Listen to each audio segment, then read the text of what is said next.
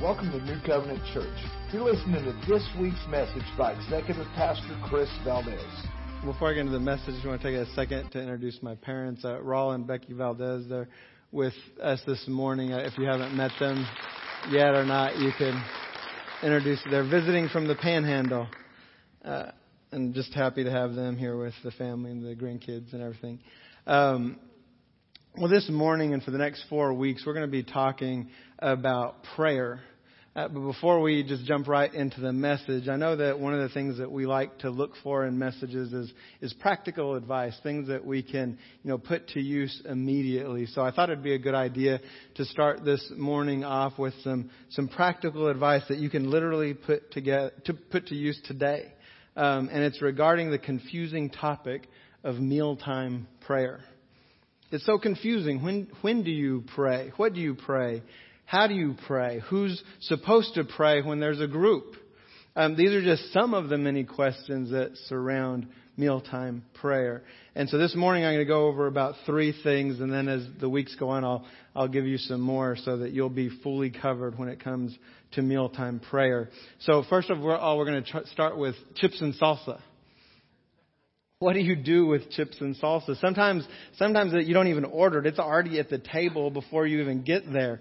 Um, so I just want to put your consciences at ease. You don't have to feel guilty about eating the chips and salsa before you pray. It's okay. Um, the next thing, and this one's really tricky, is appetizers.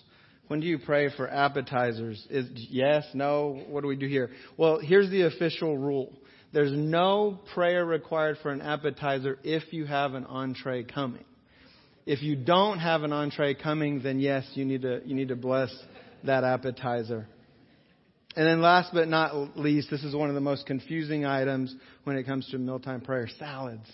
What do you do with a salad? Uh, it's kind of like uh, an appetizer, if it's a side salad, uh, there's there's no need to pray again if it comes out before the meal. If it's coming out with the other dishes, then yeah, you need to hold on and don't eat until everything has been blessed. And you can remember this simple rule for salads: if it requires dressing, it doesn't need a blessing. so I hope I hope these practical words of wisdom help you out this morning and lessen your mealtime prayer anxiety. And like I said, we'll hit some more as we move through this series. And, and I'll just point out, these are jokes, by the way. Um, I had somebody approach me after the service and said, I think you need to pray for chips and salsa too. And I said, you're, I said, you are welcome to pray for anything and everything, anytime you feel the need. So, so you don't have to take this advice. It's, it's meant in jest. Well, turn your Bibles with me this morning to Luke chapter 18 verse 1 we're going to be looking at a parable that Jesus shared on prayer. The scriptures will be on the screen as well if you don't have your Bible up this morning. It says, And he told them a parable to the effect that they ought always to pray and not lose heart. He said, In a certain city there was a judge who neither feared God nor respected man. And there was a widow in that city who kept coming to him and saying, Give me justice against my adversary. For a while he refused. But afterward he said to himself, Though I neither fear God nor respect man, yet because this widow keeps coming, I will give her justice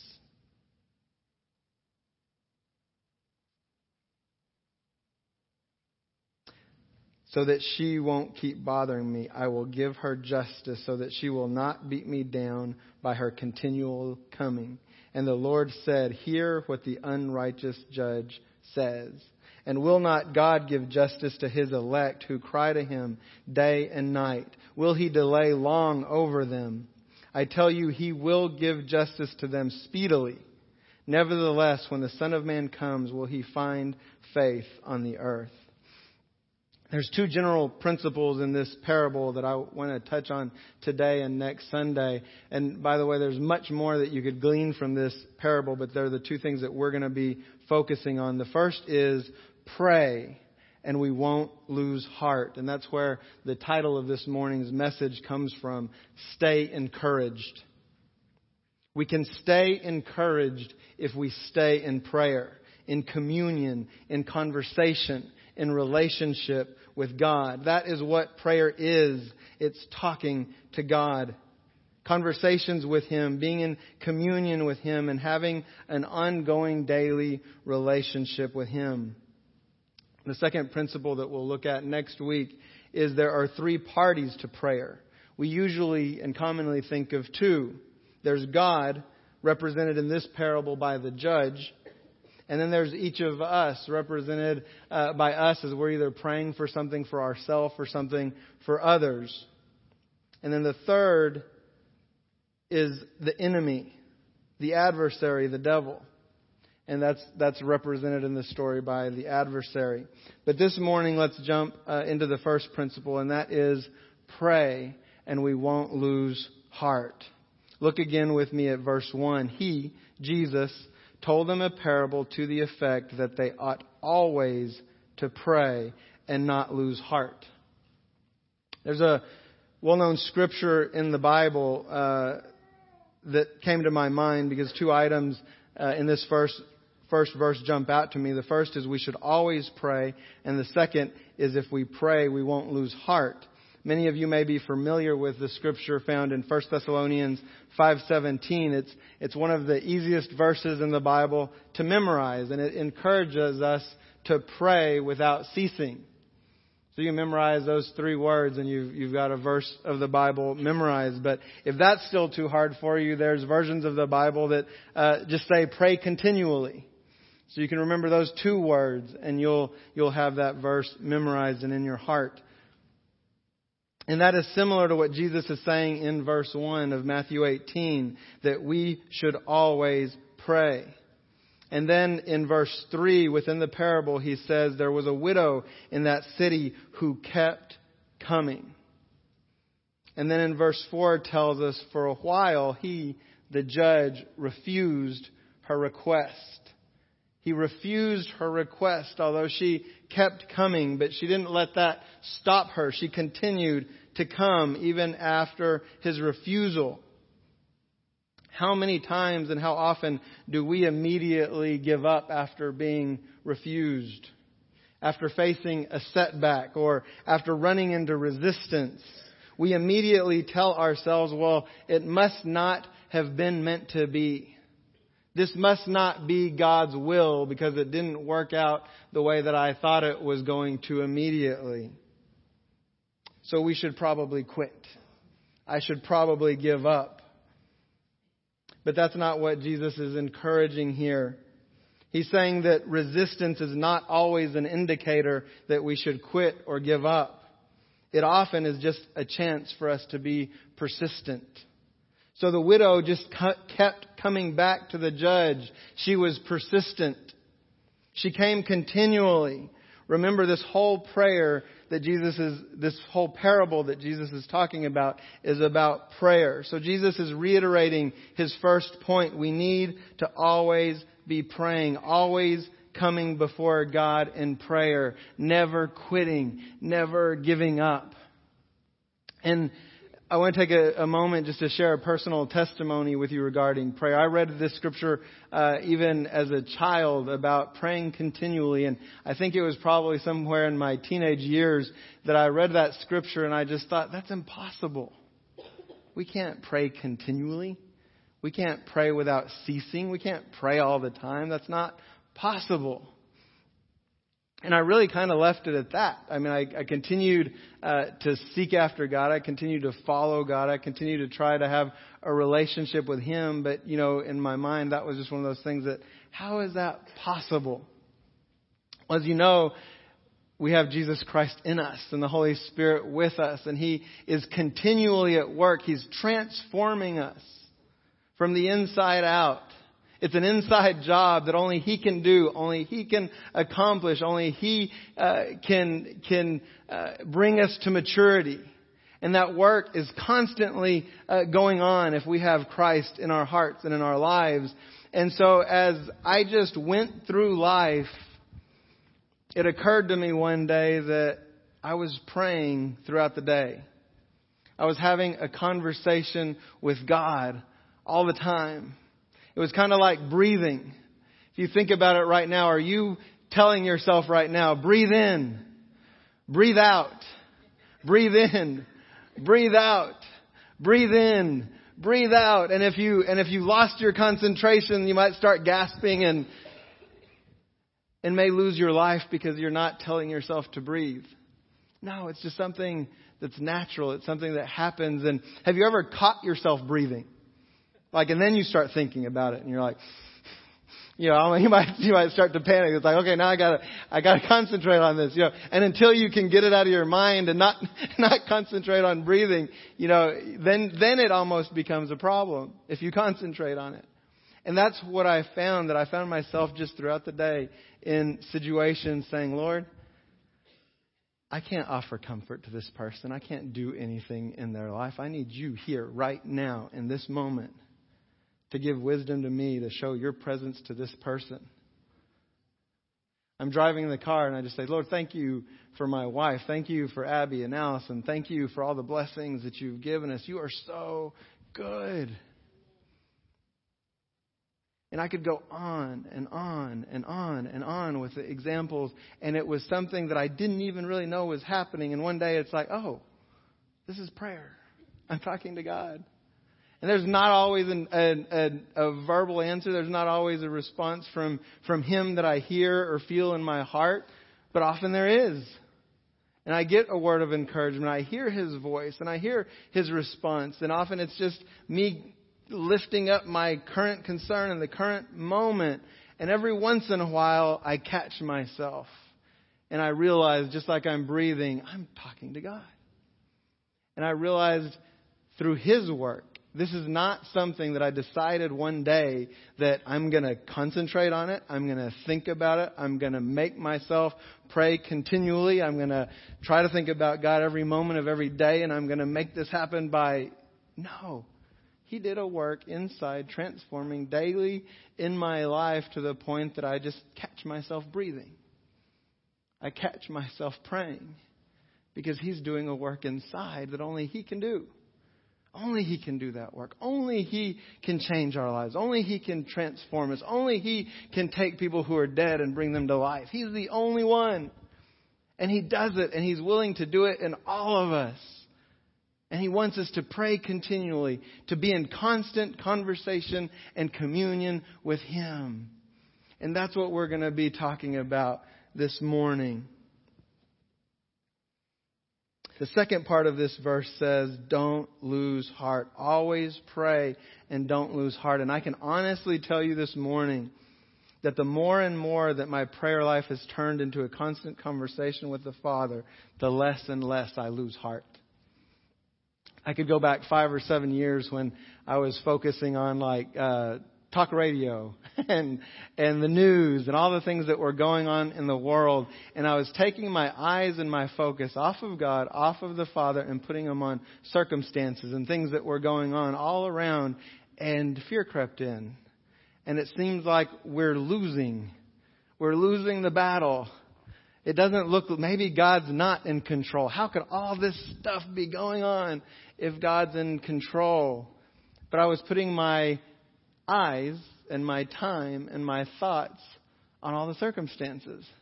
But the more and more that I stopped doing that and putting them on Him, I stopped losing heart.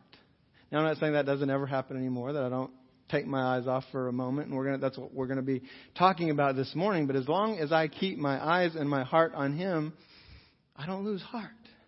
I know that God's seated on the throne, that He's put every authority, whether we look at them as good or bad, whether it's a dictator in a foreign country. If you don't even have to look at current events. Look to the Bible some, for some horrific people who were in leadership. But God put them there for His reason, for His purpose, that's far beyond our capacity to understand. We can't look at things and decide if it's good or bad. Only God can. And He does. He's at work, and if we put our focus and our hope and our trust and we're in constant communication with Him, we know that's the truth. And then we don't lose heart. We literally can't get discouraged. It's impossible to get discouraged or lose hope if you are looking to the Father and if you're in a constant conversation with Him. One thing that stood out to me in this parable that I hadn't looked at this way before is that the opposite is true. We will lose heart if we don't pray. That's a promise. You will lose heart if you don't pray. If we are not in a relationship with God, a conversation with Him, aka prayer, we will lose heart. We can count on it. Other translations read, don't faint, don't give up. So again, if we aren't in prayer, we will grow faint. We will give up. And this is such an important point that I want to illustrate how serious it is and how quickly that it can happen. We can go from a mountaintop experience with God to the depths of a valley in a moment. We can be at the closest point we've ever been to Him, but if we take our eyes off of Him, if we stop communicating with Him, we can be in the depths of a valley in the next moment. Before we go into that, I want to share a, a word that I felt I got during worship. And I feel like it was a prophetic word that God just spoke, and He said, The miraculous does not sustain, only my presence does the miraculous will not sustain us. Now that doesn't mean he's not going to do the miraculous. To the contrary, I believe what he said is, I'm going to do miraculous signs in this generation. We're going to see God working in miraculous ways that we have not seen. But what he's telling us right now is that will not sustain you. You can go from a miraculous encounter with God to the depths of despair and fear in a moment if you take your eyes off of Him. And that's what we're going to be looking at this morning. In 1 Kings chapter 18, you can turn there right now, but while you turn there, I'm going to uh, give you a little overview of what's going on. This is a story uh, that's recounted in 1 Kings 17 through 19. And this week, if you have time, you could take uh, a moment to read that all three of those chapters. But I'll give you an overview, and then we're going to look at a specific passage we find this account that starts with Elijah the prophet proclaiming a three year, actually a little longer than a three year drought in the land of Israel. Not only does he proclaim it, he, God tells him to pray for it.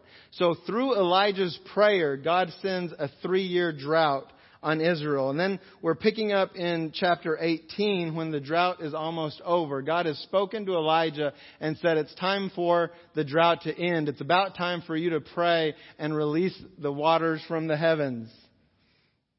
And so Elijah goes, uh, sends word to King Ahab and says, Call all the false prophets of Baal together and Asherah and tell them to meet at Mount Carmel and Ahab follows the directions and does what he's told. So all the people and all the false prophets uh, who were, the Bible literally says they ate at the table of Jezebel, who was Ahab's wife.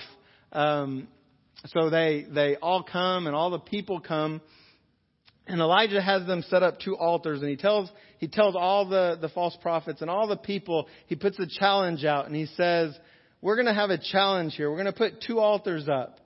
and you call out to Baal, and I'm going to call out to God, and whichever one, whichever uh, sacrifice God burns up with fire, that's the one true God.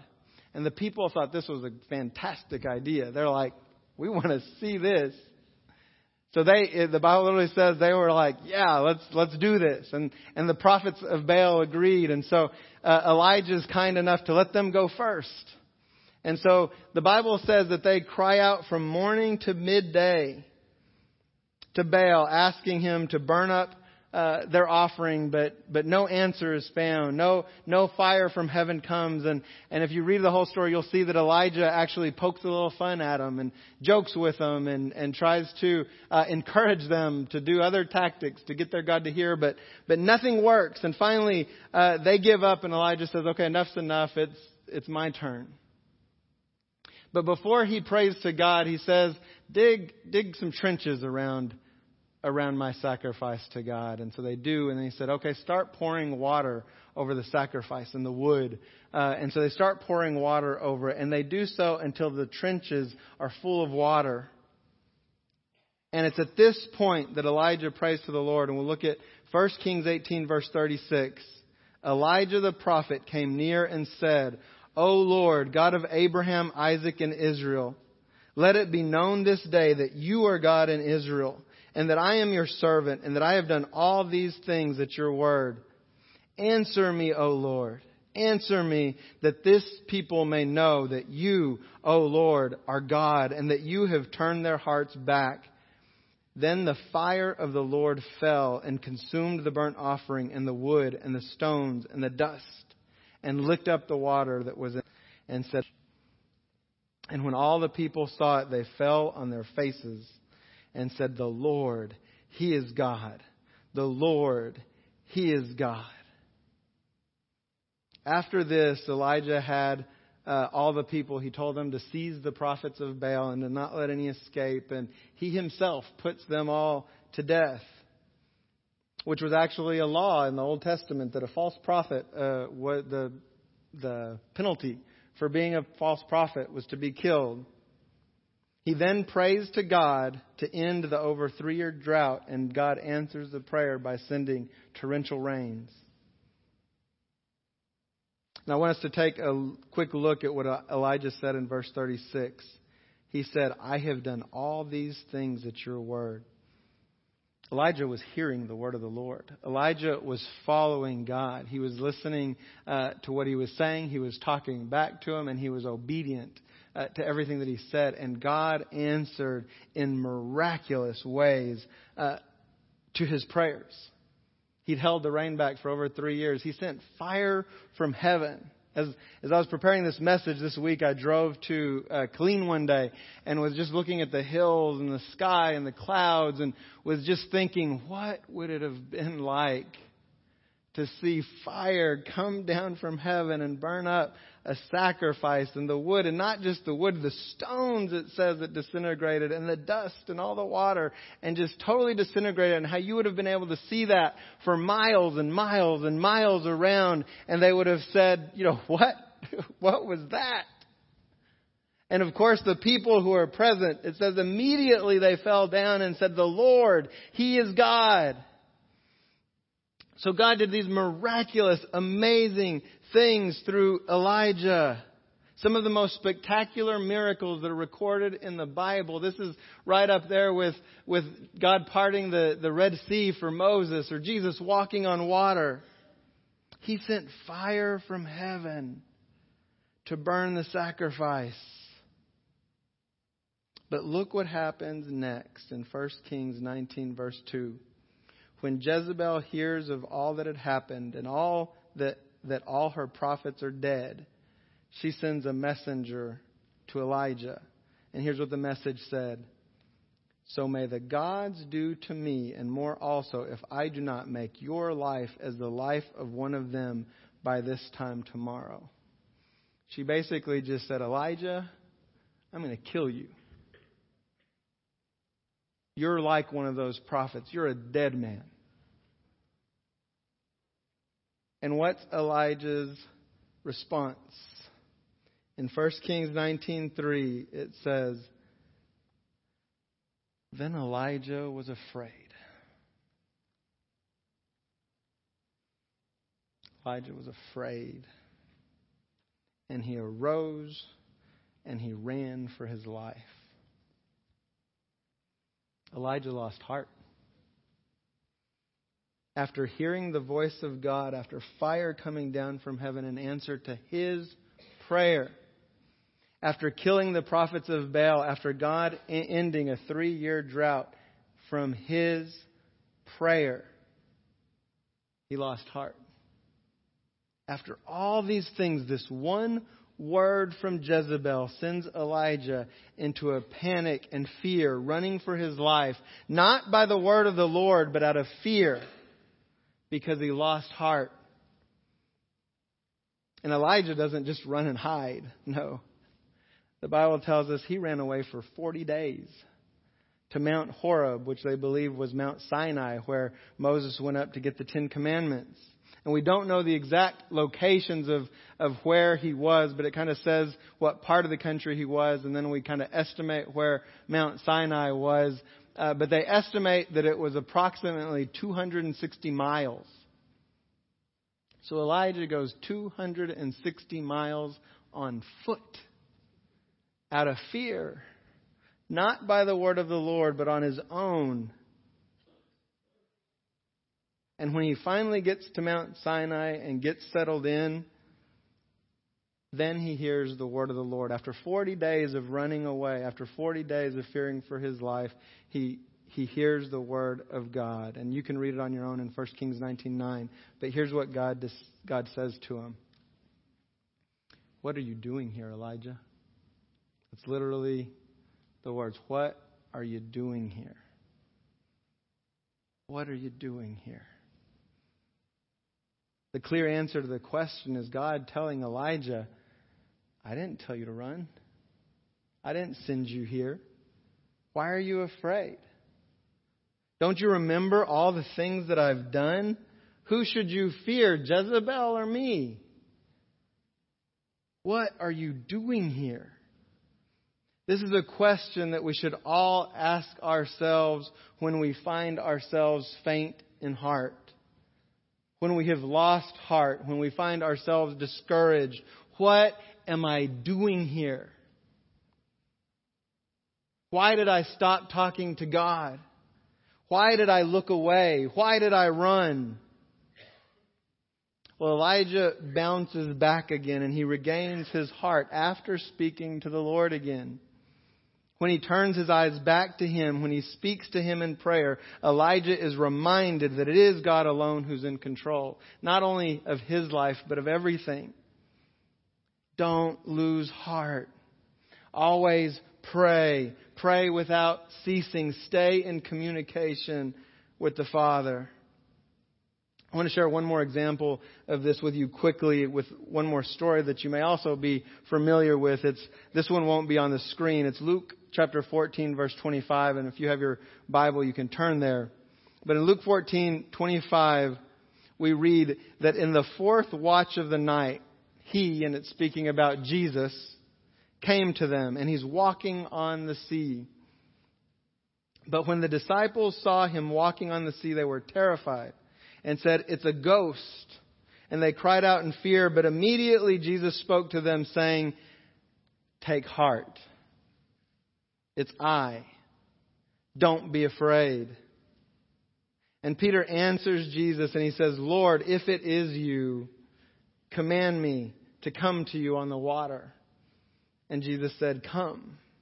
So Peter got out of the boat and walked on the water and came to Jesus.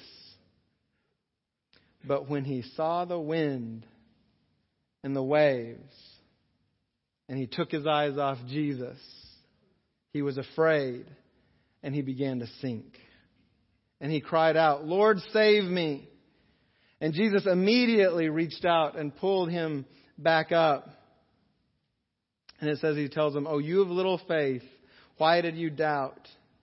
And when they got into the boat, the wind ceased, and those in the boat worshipped him, saying, Truly, you are the Son of God. And there's two things I want us to take note of in this passage. First, just like Elijah, as soon as Peter took his eyes off Jesus and put them on the circumstances, he lost heart and he began to sink. And the second thing is that Peter was talking to Jesus. This was a conversation on the water. Part of his relationship with Jesus, part of his communion with Jesus. And I've been using all these different words to describe this conversation because that's what prayer is. It's a conversation with God. And what I realized when looking at this passage is that Peter and the rest of the disciples and the Pharisees and anyone and everyone that ever had an encounter with Jesus and spoke to him were praying to God. The word says that uh, Jesus says, uh, I'm in the Father and the Father's in me. If you've seen me, you've seen the Father. He was the Son of God. And so these conversations that they had were prayers to God. And that's what our prayers are. They're conversations with God. It's as much as if we were having a conversation with Jesus, just like the disciples did. He's here. He's in us. If you've made him the Lord of your life, it says he's in you. and we're in Him. We can talk to Him and He'll talk to us. He'll speak to us. We can hear His voice and we can have a conversation with Him. And Peter had this conversation with Jesus on the water. And that's how easy it is. Think about this. He was physically with the Son of God on the water. Jesus is right there. Present, physically, the Son of God, and he's having a conversation with him. And he was the one that offered to get out on the water. And Jesus said, Come. And he's standing there. And as long as his focus, as long as his conversation was with Christ, he was on top of the water. But in a moment, he took his eyes off of Christ and put it on the waves and the wind, and he began to sink. And then he got scared and cried out, and Jesus was like, I'm here. I'm with you. I didn't leave. He never left him. He never forsake him. He never disappeared. He was always right there. And the same was true for Elijah, and the same is true for us. When we take off, take our eyes off of him, he's not going anywhere. He's still there. He's still in control. He's still on the throne. He's still God. He hasn't left us or forsaken us, but we took our eyes off Him. And Elijah, after calling fire from heaven, God answered his prayer. He stopped the, the rain coming for three years off of his prayer. The rain came back off of his prayer. And this man of God, and this Peter, this man of God that Jesus called the rock on whom I'll build my church, that man of God took his eyes off Jesus. And Elijah, that man of God, took his eyes off Jesus. So if you've taken your eyes off Jesus and lost hope, you're in good company. I've done it. I still do it. And I'm in good company. And in a moment, the way they lost their faith, the way they lost their hope, the way they lost their confidence, the way they lost everything and started sinking and ran away, as easy as it was to look away, all they had to do was look back. And Jesus says, Come back. I'm still here. We can pick up the conversation right where we left off. I didn't go anywhere. And he talks to us just like he talked to Elijah. Why are you here? Why are you here? Why are you sitting in depression? Why have you lost heart? Why have you lost hope? Why have you lost your confidence? Why are you in despair? Why have you given up on your marriage? Why do you think your kids aren't coming back to the Lord?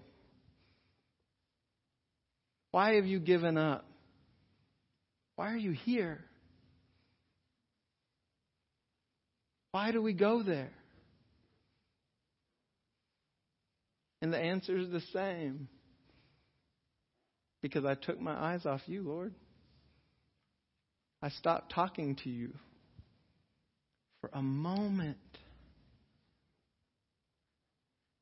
Elijah went from a mountaintop experience to the depth of the valley in fear in a moment because he took his eyes off the Lord. Peter went from standing on water to sinking because he took his eyes off the Lord in the presence of the Son of God.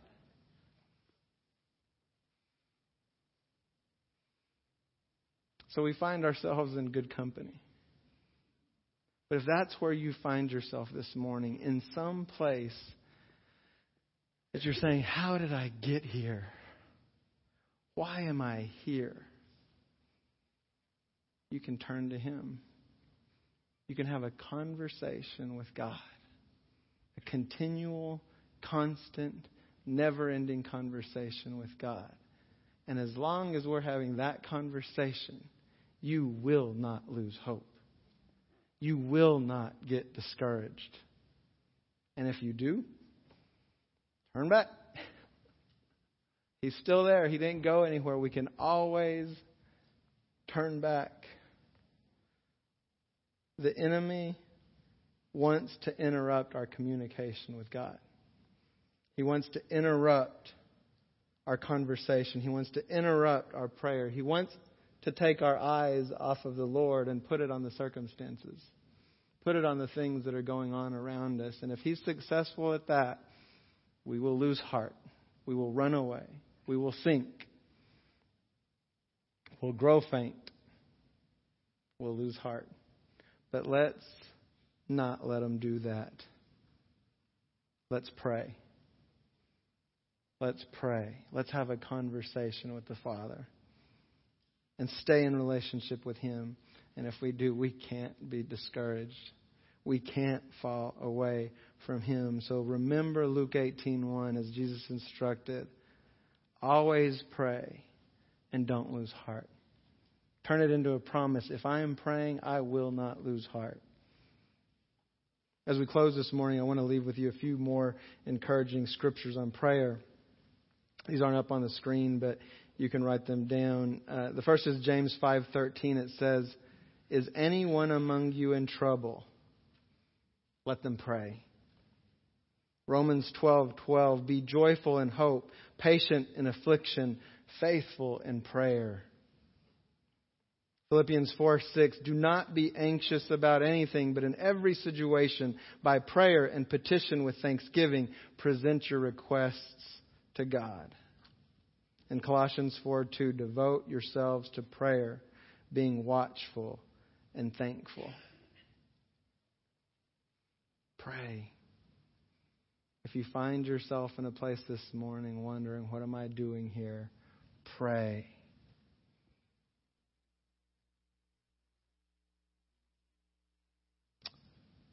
Our courage is in the Lord. Our hope's in the Lord. We can count on Him. He's never left or forsaken us. He's never stepped down from the throne. One thing I love to say, and uh, Scripture doesn't ever record God standing. Every scripture that refers to God, He's seated on the throne. And uh, that even goes for when Satan rebelled and fell from heaven. So here was an angel who was in the presence of God, saw God, and at some point thought, I think I can take him. I think I can lift myself above him. No, he'd never seen him move, for all we know, for, for what Scripture says. And the Bible tells us that Satan and a third of the angels fell like lightning from heaven. God didn't stand. He didn't lift a finger to battle. He didn't say, "Oh man, hey everybody on my side, get you know, grab your weapons. We're gonna have we're, we got a fight on our hands." He didn't even stand. Satan was as gone as quick as he had the thought. That's who we serve. That's the God who we serve. And we can look around at our circumstances in this world and see all the things happening and say, is he really in control? Does he really have all this handled? And the answer is yes. His thoughts, his ways, his plans are so far above ours, we can't even comprehend it. But what we can comprehend is that he says, if you stay in communion with me, if you stay in relationship with me, you will not lose hope. You will not lose courage. Amen. Let's pray. Dear Heavenly Father, we give you all glory and all praise and all honor because you are the only one who deserves it. Father, I just pray for everyone present this morning, Lord, and those who listen later. Father, I pray if they find themselves in a place that they've lost heart, that they're wondering, how did I get here? That they would turn their eyes back to you, that they would turn their conversation back to you and seek you in prayer. That they would never lose hope again, that they would never lose their confidence again. And if we do, that we immediately turn back to you the author and the finisher of our faith. In your name we pray. Amen. Thank you for listening to this week's message. For more information or to listen to past sermons, go to newcovenantlampasas.com.